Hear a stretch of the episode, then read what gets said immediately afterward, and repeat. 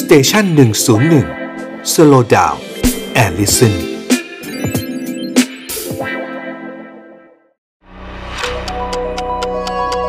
ฮิสโทฟันพอดแคสต์เพราะประวัติศาสตร์เป็นเรื่องสนุก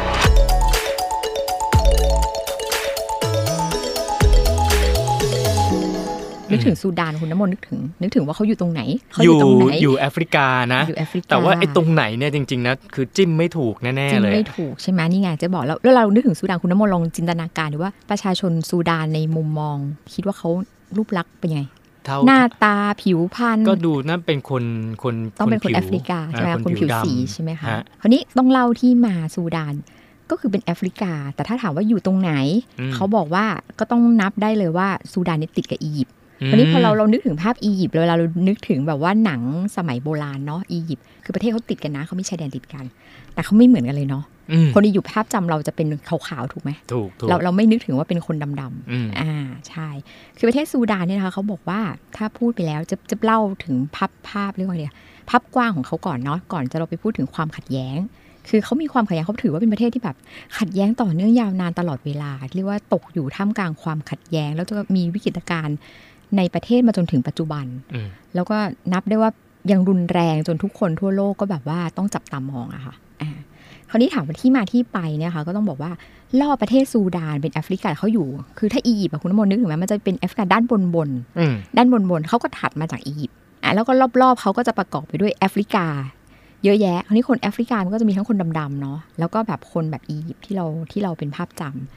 มันก็มีความเรียกว่าแตกต่างทางทางเชื้อชาติและวัฒนธรรมอย่างที่เราเห็นนะคะ อันนั้นเป็นส่วนหนึ่งที่ที่ก่อให้เกิดความขัดแย้งในปัจจุบันถูกไหมคะเราก็เล่าก่อนว่าเดิมทีเนี่ยเขาบอกว่าซูดานเนี่ยถือว่าเป็นประเทศที่มีขนาดใหญ่ที่สุดในแอฟริกา ก่อนที่เขาจะแยกเป็นซูดานใต้ออกไป คือคือซูดานปัจจุบันกับซูดานใต้นี่เป็นคนละประเทศนะคะ อ๋อแยกเป็นสอง แยกเป็นสอง อ๋อ คือคือในอดีตเนี่ยเป็นประเทศเดียวกัน อืม แล้วก็ขัดแย้งขัดแย้งกันจนท้ายที่สุดเนี่ยก็คือประกาศตั้งเป็นซูดานใต้อีกประเทศหนึ่ง อืม ซึ่งถือว่าเป็นประเทศที่แบบน่าจะเรียกว่าเป็นประเทศน้องใหม่ที่สุดของของประชาคมโลกเลยอะ่ะเพราะเพิ่งเกิดขึ้นในไม่กี่ปีที่ผ่านมา อืมครับ อ่าใช่ค่ะคราวนี้ถามว่าทำไมมันถึงมีความขัดแย้งก็ต้องเล่าอย่างนี้ว่า เนื่องจากติดกับอียิปต์ อืม นะคะเขาก็จะเหมือนกับว่าเขาเคยเป็นอาณานิคมของอียิปต์อียิปต์ก็เคยอยู่ภายใต้การปกครองของอังกฤษใช่ไหมคะ อืม อังกฤษอียิปต์แถวนั้น จนท้ายที่สุดเนี่ยเขาก็มาได้รับเอกราชในประมาณปี 1956 อืม ใช่ไหมคะพอพออย่างที่บอกอะเรียกว่าไงอียิปต์เนี่ยถ้าเรานึกออกก็จะแบบเหมือนเราดู ก็คือมีพวกเปอร์เซียอ่ามีพวกแบบว่าเอ่อคนแบบว่าอาหรับอะไรอย่างเงี้ยค่ะอยู่แถวนั้น เพราะฉะนั้นเนี่ย เขาก็จะนับนับถือศาสนาอิสลาม เพราะเขาใกล้กันเนี่ย เพราะฉะนั้นเนี่ยทางเหนือเหนือด้านบนของซูดานนะคะเขาติดอียิปต์ใช่ไหมคะเขาก็จะนับถือศาสนาอิสลาม อย่างที่บอกมันอยู่ติดกันแล้วก็อยู่ใกล้กันมานานอยู่นะอยู่เป็นอยู่แล้วก็เคยเป็นอาณานิคมของอังกฤษกับอียิปต์มาก่อนด้วย เพราะฉะนั้นเนี่ยทางตอนเหนือของประเทศซูดานนะคะเขาก็เลยนับถืออิสลามเป็นส่วนใหญ่ แล้วก็มีเชื้อชาติวัฒนธรรมเนี่ยค่ะ คล้ายคลึงกับชาวอาหรับ อาหรับก็ต้องพูดว่าแบบเหมือนเอ่ยเรียกว่า แถบนั้นมันก็เคยอยู่ภายใต้อิทธิพลของอาณาจักรออตโตมันนะคุณน้ำมนต์ อืม ถ้าเรา คบ นึกถึงอาณาจักรโบราณตรงนู้นใช่ไหมคะส่วนด้านล่างอ่ะที่เราบอกประเทศมันขนาดใหญ่มากเนาะส่วนด้านทางใต้ของซูดานนะคะมันก็จะเป็นประชากรแอฟริกันผิวสีอ่ะแบบภาพที่เรานึกออกว่าคนแอฟริกันผิวสีแบบหน้าตาเป็นยังไง ซึ่งข้างล่างเนี่ยคนผิวสีเขานับถือศาสนาคริสต์นะ อืม อ่าแล้วก็บางส่วนเขาก็จะนับถือแบบชนเผ่าอ่ะเหมือนเรา แบบ เคยเอ่ แบบ อ แบบโบราณแบบดั้งเดิมใช่ไหมฮะ ที่เราเห็นเขาบูชาเทพเจ้าเทพเจ้าเพราะฉะนั้นเขาก็จะมีความหลากหลายกัน ข้างบนเป็นอิสลาม ข้างล่างก็จะเป็นคริสต์แล้วก็เป็นชนเผ่าใช่ไหมคะมันแตกต่างกันสุดขั้วคราวนี้เนี่ยรัฐบาลที่ปกครองซูดานเนี่ยค่ะกลับกลายเป็นชาวมุสลิม อืมซึ่งอยู่ นึกออก ทา ไหม งตอนเหนือ ซึ่งอยู่ทางตอนเหนือ แล้วคนนี้เขาก็เลยเออเรียกว่าไงอะก็นับถืออิสลามอิสลามเป็นหลัก เอาเรื่องนี้มันไม่ขัดแย้งกันเหรอเนาะ ก็ก็เนี่ยมันเลยเป็นต้นเหตุของ อืม ความขัดแย้งแล้วท้ายก็คือรัฐบาลกลางดันเป็นอิสลาม อ่าค ใน รับ ขณะที่ทางประเทศเนี่ยไม่ได้เป็นอิสลามทั้งหม ทั้ ด งหมดเอออ อ่าแล้วคราวนี้แถมไม่พอเนี่ยเออที่มันเป็นประเด็นขึ้นมาคือ เขามีการประกาศใช้กฎหมายชริอะห์ค่ะมาเป็นเรียกว่าเอามาใช้ปกครองประเทศ อ่ะ รั ใช้ ฐรัฐบาลซูดานอ่ะใช้ อ่า เอ่อเพราะว่าเขา ทั้ง เขา ทั้งที่คริสต์ ทั้ง เขาก็มี ประเทศคริสต์ แต่ว่า เขาก็ จะ มี จะใช้ อ่า ชาริอะห์ ใช่ คุมทั้งประเทศ ใช่มัน อ่ามั มันก็ยิ่งขัดแย้งคราวนี้ทางใต้เขาก็เลยไม่พอใจ คเพรับราะว่าเขาก็เลยอยากจะแยกตัวเป็นอิสระไง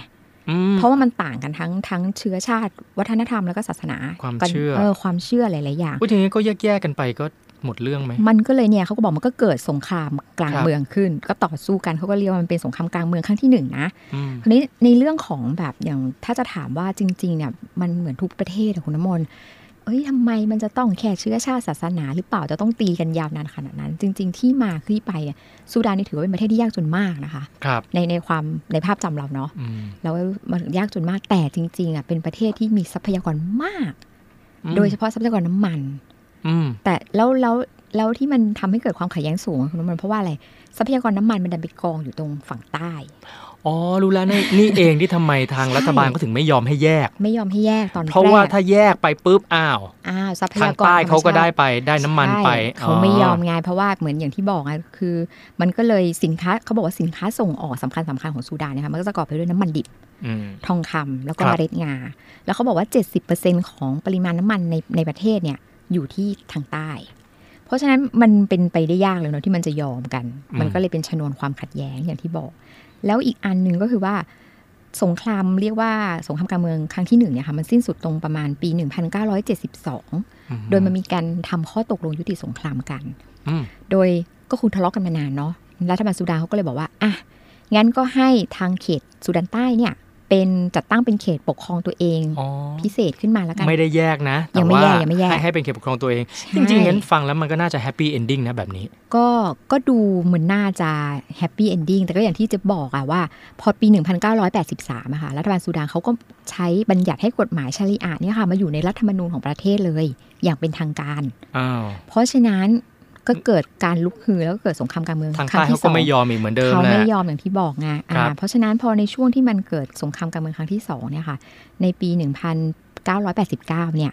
รัฐรัฐบาลของซูดานเขาก็เกิดการเปลี่ยนแปลง อืม เพราะว่ามันก็เกิดการรัฐประหารขึ้น อืม ภายภายในรัฐบาลนะนะคะ ก็มีนายพลโอมาอาบาชีเนี่ยค่ะเป็นก็คือเข้ามารัฐรัฐประหาร แล้วก็ครองอำนาจอยู่ในซูดานเนี่ยยาวนานกว่า 30 ปี อืม อ่าคราวนี้การการที่แบบเขาสู้รบกันมานานนานเลยนานอย่างที่บอกนะคะ มาในปี 2002 ใช่ไหมคะเขาก็มาทำข้อตกลงยุติกันอีกครั้ง หนึ่ง พอแล้วใช่ไหม เหนื่อยคงเหนื่อยแหล้วคงแบบ อ่า เออเหนื่อยร้ากันทั้งคู่ พอพอจนจนประมาณปี 2005เนี่ยก็มีการทำสนธิสัญญายุติสงครามกัน เอออ๋อตอนแรกหยุดยิงก่อน หยุดยิงก่อน อ่า เหนื่อย ติสงค แล้ ราว ม ยุติ เลย สงคราม อ่ กันอ่าคราวนี้ทางทางซูดานใต้เนี่ยเขาก็จัดตั้งเขตปกครองตัวเองขึ้นมาอีกครั้งหนึ่งหลังจากถูกยุบไปแล้วในปี 1983เนาะ อ๋อครับ แล้วเขาก็เลยมีการทำประชามติเนี่ยให้ซูดานใต้เนี่ยแยกตัวเป็นอิสระจากซูดาน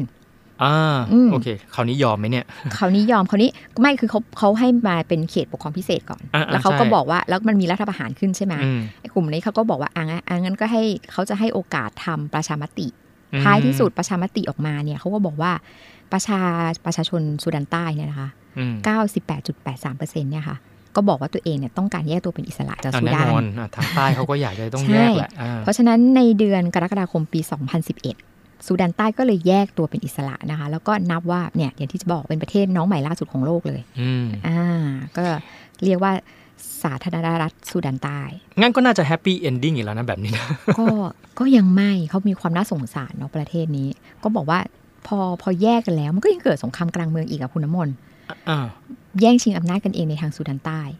อ้าวอันนี้ของสุทีนี้ทีนี้สุดานใต้แล้วนะ คือคือมันมันมี อ่า สงครามทุกพื้นที่เลยเมื่อกี้เมื่อกี้เราเล่าก่อนว่า แต่คิด มันก่อนที่มันจะมาแยกเป็นซูดานใต้เนี่ยก็คือมันมีความขัดแย้งกันเนื่องจากเรื่องอะไรอ่ะ อ่า พอแยกเป็นซูดานใต้ได้ซูดานใต้เป็นประเทศแล้วเนาะในนั้น ใน ก็ สุ มี ดาน ค ใต้ วาม ก็ขัดแย้งกันเอง ขัดแย้งกั ขั น ดแย้งกันเองอีก ใช่ใช่คราวนี้ก็มันก็มีการแย่งชิงอำนาจกันระหว่างประธานาธิบดีกับรองประธานาธิบดี อ่า ของซูดานใต้นะคะ ครับ ก็คือประธานาธิบดีก็คือซันวาคีมายาดิสนะคะ อืม ส่วนฝ่ายต่อต้านก็คือนำด้วยเอ่อนายริกมาชานะคะ ก็คือสองฝ่ายเขาก็ขัดแย้งกัน อืม เขาบอกว่าสงครามเนี่ยคือตั้งตั้งประเทศ 2000เสียง2011 เนาะ ครับ สงครามนี่เขาบอกเริ่มต้นตั้งแต่ปี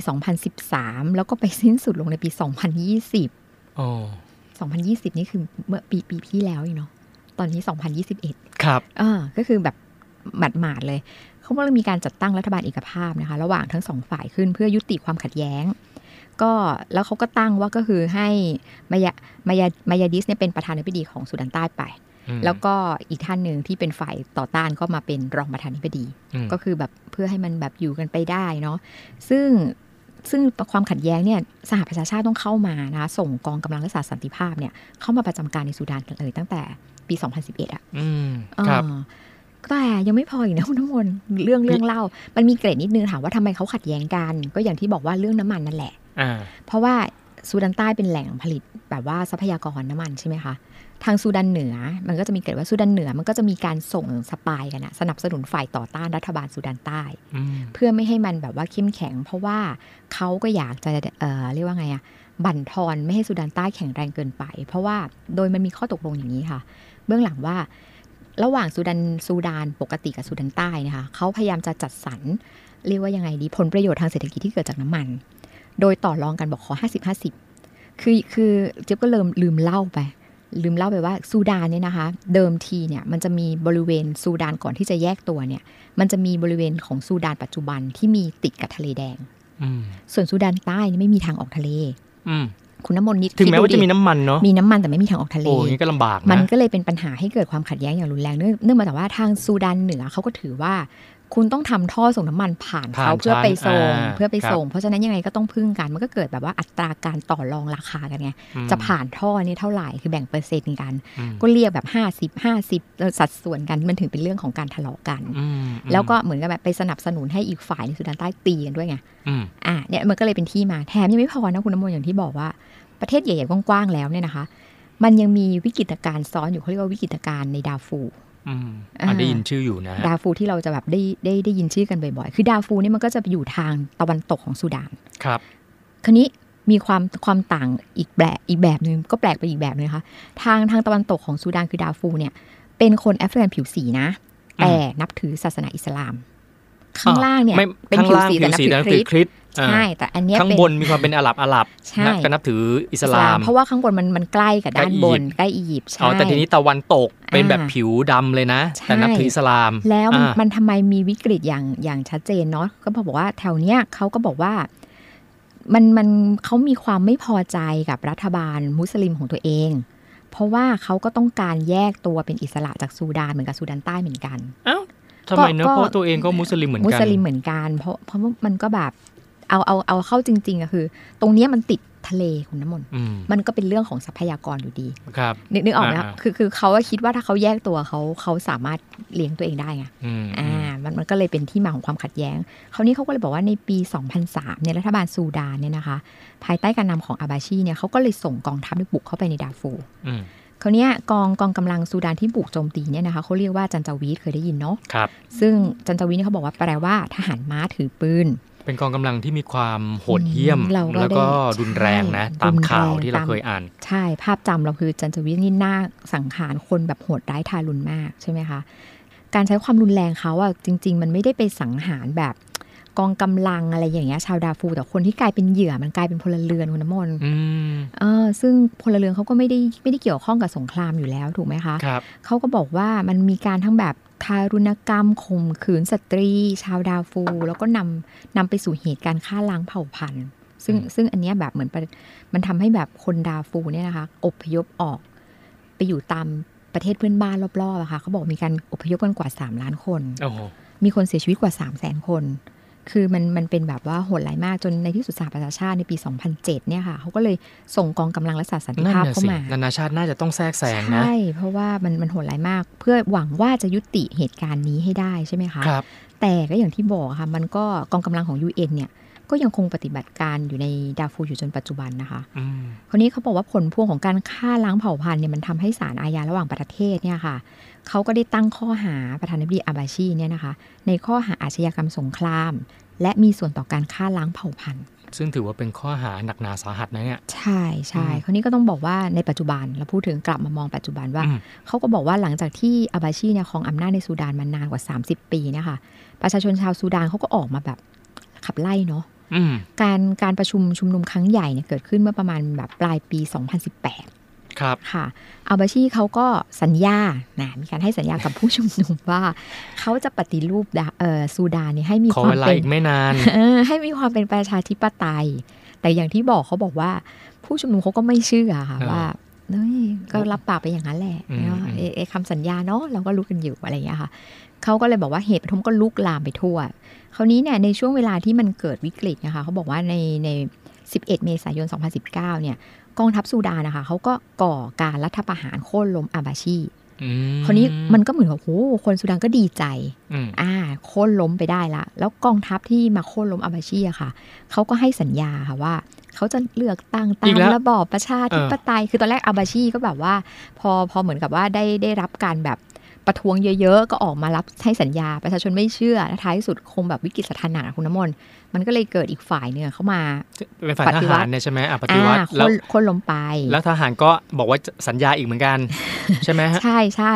แล้วเขาก็บอกว่าแล้วก็สัญญาว่าเดี๋ยวจะแต่งเลือกตั้งนะ แล้วก็จะ อ่า จัดตั้งรัฐบาลพลเรือนในเวลาไม่นาน แต่เขาก็บอกคนสุดานเขาก็ไม่เชื่อหรอก ก็ไม่เชื่ออีก เขาก็บอกว่าท้ายสุดแล้วกองทัพสุดานเขาคงแบบไม่ทำตามสัญญาหรอกอะไรอย่างเงี้ยค่ะ เพราะฉะนั้นสุดานเขาก็เลยออกมาชุมนุมประท้วงอีกครั้งหนึ่งอะในเดือนมิถุนายน 2019 ครับ ก็คือบอกว่ากองทัพสละอำนาจไปสักทีอ่า อืม แล้วก็จัดการเลือกตั้งได้แล้ว อ่ะยอมไหมทีนี้ คราวนี้เขาก็เลยบอกว่ากองทัพสุดานเขาก็เลยสั่งสลายการ อ้า ชุ ว มนุม ไม่ยอมนะฮะเออ อ่าเพราะฉะนั้นมันก็เลยกลาย เห เป็น มือนกันทั้งโลก ใช่แหมแหมมันได้อำนาจมาแล้วเนาะมันหอมหวานว่ามันไปไม่ได้ค่ะ อืม เขาก็เลยมีการเอากองกำลังจันจาวีเนี่ยค่ะ เข้ามาสลายการชุมนุมด้วย อืม เขาบอกผลผลของการสลายการชุมนุมครั้งเนี้ยนะคะ มีคนเสียชีวิตมากกว่า 120 คนนะคุณน้ำมนต์ ครับ บาดเจ็บอีกกว่า 650 คน แล้วเขาก็บอกว่ามันยังใช้วิธีโบราณนะนี่มันคือแบบใหม่ไม่กี่ปีเองนะ บอกว่าจันจาวีนี่มีการทำการข่มขืนสตรี โอ้ ที่เข้ามาร่วมชุมชุมนุมด้วย ครับ เออคือยุคนี้แล้วมันดูแล้วมันน่ากลัวเนาะ อืม เขาบอกว่าปัจจุบันเนี่ยซูดานเขาก็ปกครองโดยหน่วยงานที่เรียกว่าสภาอธิปไตยแห่งซูดานเขาก็บอกไอ้เนี่ยมันก็พัฒนามาจากรัฐบาลชั่วคราวของคณะรัฐประหารเนาะ อืม โดยมีในพลเอ่อชื่อว่าอับเดลฟัตตาอันบูฮานดำรงตำแหน่งเป็นผู้นำสูงสุด คราวนี้รัฐธรรมนูญของซูดานเนี่ยตอนนี้เขาก็บัญญัติว่าคณะรัฐประหารเนี่ยเขาเขาจะมีการเลือกตั้งเนี่ยนะคะรัฐบาลพลเรือนในปี 2022 ก็คือปีหน้า อืม เราก็ต้องมาลุ้นกันนะคุณน้ำมนต์ ซึ่ง ว่า จริงๆเอออัน ว่า เนี้ มั ย นจะเกิดขึ้นไหม อ่า อ่าก็คือเป็นคำสัญญาเนาะก็รู้แหละว่าประชาชนไม่ยอม ครับ อืมมันก็ลุ้นๆกันไป ถ้างั้นก็ต้องต้องต้องต้องลุ้นนะ แต่คนนี้คุณ ว่า น้ำมนต์ว่า เขา ท้ายท้ายที่สุดของของปัญหาทุกอย่างเนี่ยอย่างที่เราบอกฟังดูเหมือนขัดแย้งไปมาแต่จริง ๆ เบื้องหลังมันก็คือเรื่องของทรัพยากรเนาะ ครับ เป็นหลักเลย เพราะว่าอย่างที่บอกว่าเขาเป็นประเทศน่าสงสารเนื่องจากว่าอะไรรู้ไหมลุ่มรวยไปด้วยทรัพยากร แต่ด้วยความที่มีความขัดแย้งอะ่ะมันไม่สามารถนำทรัพยากรนั้นนะคะขึ้นมาสร้างมูลค่าเพื่อให้คนในประเทศเนี่ยแบบได้ได้รับประ ลื โย ม ชน์ ตาอ้าปาก ใช่ ใช่ไหม เพราะมันมัวแต่ตีกันน่ะน้ำมันมันจะส่งกันยังไงถูกไหม อืม ก็ขายน้ำมันไม่ได้อะไรเงี้ย แล้วก็ตีกันก็เรื่องน้ำมัน ตีกัน เอาจริงอะ ก็เรื่องน้ำมัน ก็เรื่องน้ำมันนี่แหละ ใช่ เป็นเป็นเพราะว่าตัวเองก็อยากได้อำนาจเพื่อได้ครอบควบคุมทรัพยากรทั้งหมดได้ ใช่ มันก็อืมมันก็เลยเหมาะสรุปว่าทั่วโลกเรานะตะวันออกกลางก็เป็นเรื่องน้ำมันถูกไหมตรงนี้ แต่มันมีเกร็ดนิดนึงคนเมืองก่อนจบก็คือว่า คนที่มาสนับสนุนประเทศซูดานนะคะ ในปัจจุบันเนี่ยเออเรียกว่าเป็นขั้วอำนาจคุณน้ำมนต์ลองเดาว่าเป็นใคร เดาไม่ถูกเลย คือคือถ้าเป็นตะวันออกกลางเราคิดว่าเป็นแบบทางยุโรปเป็นอเมริกาใช่ไหมแต่ในซูดานคือประเทศจีน อืม เขาบอกว่าจีนเนี่ยเข้ามาแบบว่าสนับสนุนการก่อสร้างสาธารณูปโภคใด ๆ กับทางทางซูดานเยอะมาก เพราะว่า แล้ว อยาก เขา ได้น้ำมันเหมือนกันเหรอ ก็ก็คือน้ำมัน ม เออแล้วเขาก็มองเห็นว่าตรงนี้แบบว่า คือคือถ้าเขาสงบอะคือจีนเขาไม่ได้มายุ่งกับเรื่องการการลบนะเขาอยากให้เหมือนว่าถ้ามันสงบกันได้เขาก็สามารถค้าขายได้อย่างสะดวกไง ม แล้วเขาก็แบบไปสนับสนุนการลงทุนสาธารณูปโภคใด ๆ เพื่อให้มันเกิดการค้าขายเกิดขึ้น เพราะว่ามันก็ถือว่าใกล้เขาก็มากกว่าปะ แล้วเขาก็มองว่าน่าจะเป็นทำเลทองที่ดีอะนะ ทำเลทองที่ ถ้ามัน ดี เกิดความสงบขึ้นมาได้ แล้ว จริง ก็เหมือนกับอย่างที่เราทราบกันเนาะว่าปัจจุบันคือจีนก็พยายามจะแบบเข้าไปเผยแผ่อิทธิพลในในภูมิภาคแอฟริกา